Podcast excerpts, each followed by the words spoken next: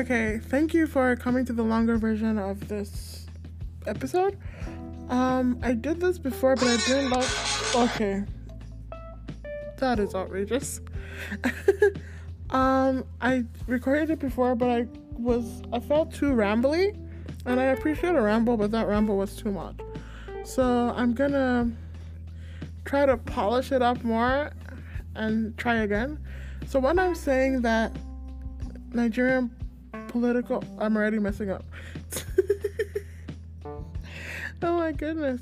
When I'm saying that the Nigerian political system isn't really conducive to younger people today, I mean that the system is still stuck in the generation that defined it. When Nigeria, Nigeria is a new country, it's fairly new, it's really young, it's had almost three generations in independence. What I mean by that is that, like, our grandparents fought for Nigeria's independence, our parents are have been the people that have kind of grown up with the country. Nigeria is about the same age as people's parents right now, and then there's my generation who came after Nigeria was like a fully established independent country, which is like us, me, and like people my age now have children. So I guess there's four-ish generations in Nigeria since independence right now. So our grandparents' generation were when they were young, they got the opportunity to fight for a country, really believe in something and fight colonialism and say we want to be our own people, our own country, and ruled by our own ideals. And they got the chance to do that, and we got our independence. And then they got to build and design a country that worked for them. Yes, I understand that the very basis of Nigerian politics stems in colonial roots, and we still have those same ideas, and we didn't technically get independence, we still follow the rules of the colo- of the colonizers. But like all that being aside, even though it can't be aside, our grandparents got the chance to form a nation and they were in power. So all the Nnamdi Azikiwe's and the Buharis and the Obasanjos of it are the grandparents. Um, our parents were kind of born in the midst of that formation. In independence, our parents were born. So 60, late 19, early 60s to like 90s. 60s and 90s. What? 60s and 70s. Oh my god, I can't count. 1960s and 70s is kind of where Nigeria was formed. Late 50s to early 70s. If your parents were kind of born in that age, those are the parents I'm talking about. They were born in Nigeria's independence and have grown up with Nigeria. So their picture of Nigeria is very different from our grandparents' picture of Nigeria and is also very different from our picture of Nigeria. Our parents have kind of had an opportunity to kind of see the country as it is shaped and formed to what it is now.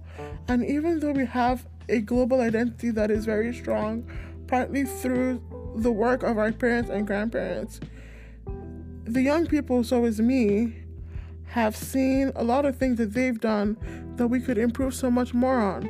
The issue, and that is just going with the times. Every generation of younger people has kind of had a chance to, and it's typically how it would go is that they would get a chance to form the nation to their generation for the time that their generation is kind of in charge. The problem in Nigerian politics is that our grandparents are still in power right? So our parents now are considered the youth of politics. And then we are not even on the board, right? Our grandparents are still in power and have been in power since before Nigeria was Nigeria. They've gone through the entire lifetime of their generation, refused to be to leave and kind of secede to the next generation to kind of take over and shape it for themselves. And so now our parents are considered youth in politics. So if you're following, and I know I'm, it's kind of harder to understand. So politics is almost a generation slower than it should be. Get it? So our parents right now are youth in politics, but they're not youth in real life. So now our parents are the innovators and the people who are starting to get their shots. So consider a landmark of our parents to be like Goodluck Jonathan he was the age of our parents, roughly, and they now are getting a chance to enter into politics. So they are the governors, they are the um, representative. They still haven't gotten to like a presidency proper yet. So our parents have kind of done that, and that's where they are. So our parents, in their heads, are still trying to shape a country when we are like, we're young people now. The country should not be stalling. So we're sorry that almost our parents didn't get a shot to rule the country, but we're not trying to sit back and wait till we are 50, 60 years old to not want to try to make a change. You get what I'm saying?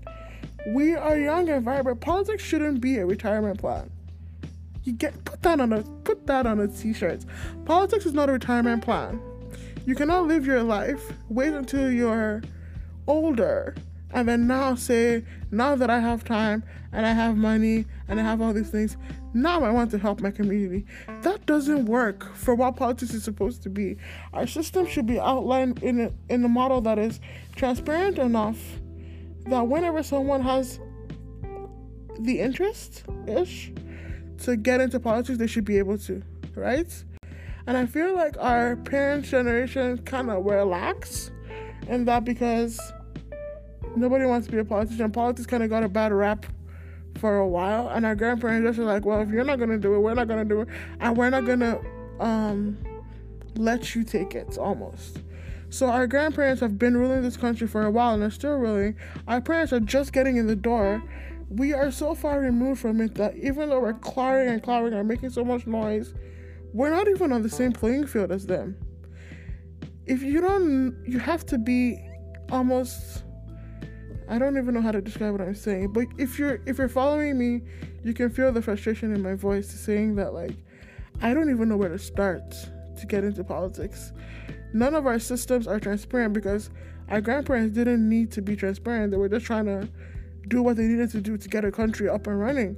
Our parents didn't care about transparency because a lot of things that happened in their lifetime that didn't allow transparency. But with us and the internet and technology and all the things that are good in this generation, we have a certain standard that we are expecting, but our political system is almost a whole generation before us. So, it, picture this we are in the age of the internet and everything is online, and you can call up anyone. Everyone has a phone number. Like, you know what I'm saying? You can Google the office of whoever, whoever, whatever, whatever, and call them and say, who is my this person to this person? Who do I talk to about this thing? How do I get access to these resources and blah, blah, blah? And someone will connect you. But in Nigeria, our politicians don't even have offices yet. Not to even talk of having phone numbers, not to even talk of having websites, not to even talk of reaching the people. That's what I'm talking about. Of how politics is almost like a generation behind the rest of us.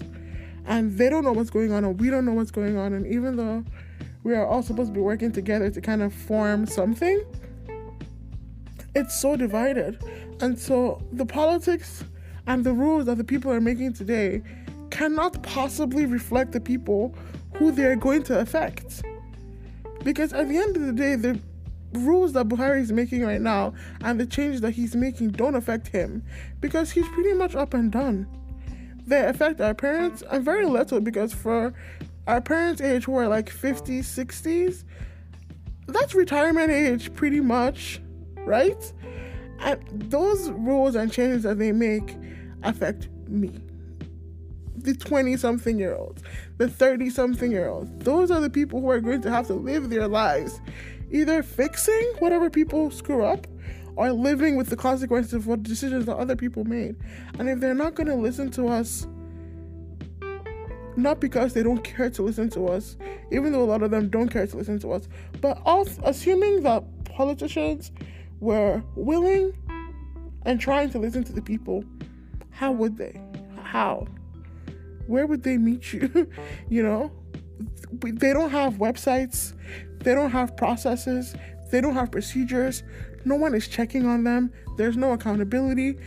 They wouldn't even understand how to be accountable, even if they cared to be accountable. You know what I'm saying?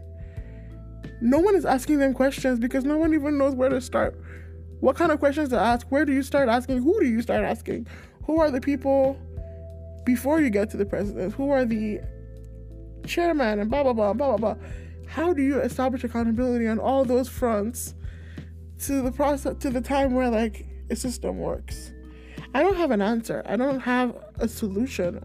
I'm just saying listen to younger people. Like Nigeria is very stuck on this system of like respect your elders and blah blah blah. And how dare you go against me? I know more than you because I'm older than you, and that's fine. But in reality, that's not how life works, you know? People who are younger than you sometimes, very real times, have things to say that are better than what you're saying. So maybe listen to them. Even if they're not better, listening to them creates the avenue that they can bring up something to you if it is better. But with the way Nigeria is right now, young people don't really have you have to you almost have to be disrespectful to make change or to even to make you have to make noise. You have to make noise. You have to be disrespectful. I mean don't get me wrong. I like the idea of being disrespectful for a good cause. I mean any opportunity to be disrespectful to something that doesn't make sense throw it at me. But like i need i also need transparency. Because if someone like me is trying to get into politics, how do you even do that? How? I don't. Have you looked on? If you look on INEC's website, you, you maybe you understand what I'm trying to say. Nothing is there. Like it doesn't have any information on political processes. You don't know what you're doing. Because I know this is kind of the silver lining to this. Buhari signed a bill last year that drops the minimum age requirement for running for office. It used to be 35 for um, senators, now it's 30. It used to be 30 for House of Representatives, and now it's 25. And he also signed on that you do not need to have a political party to run. So that means you can run independent or like nonpartisan. But if you run nonpartisan, that's something you're trying to do. How? INEC's website has no information. And they're supposed to be like the independent body of electoral processes in Nigeria. They have nothing.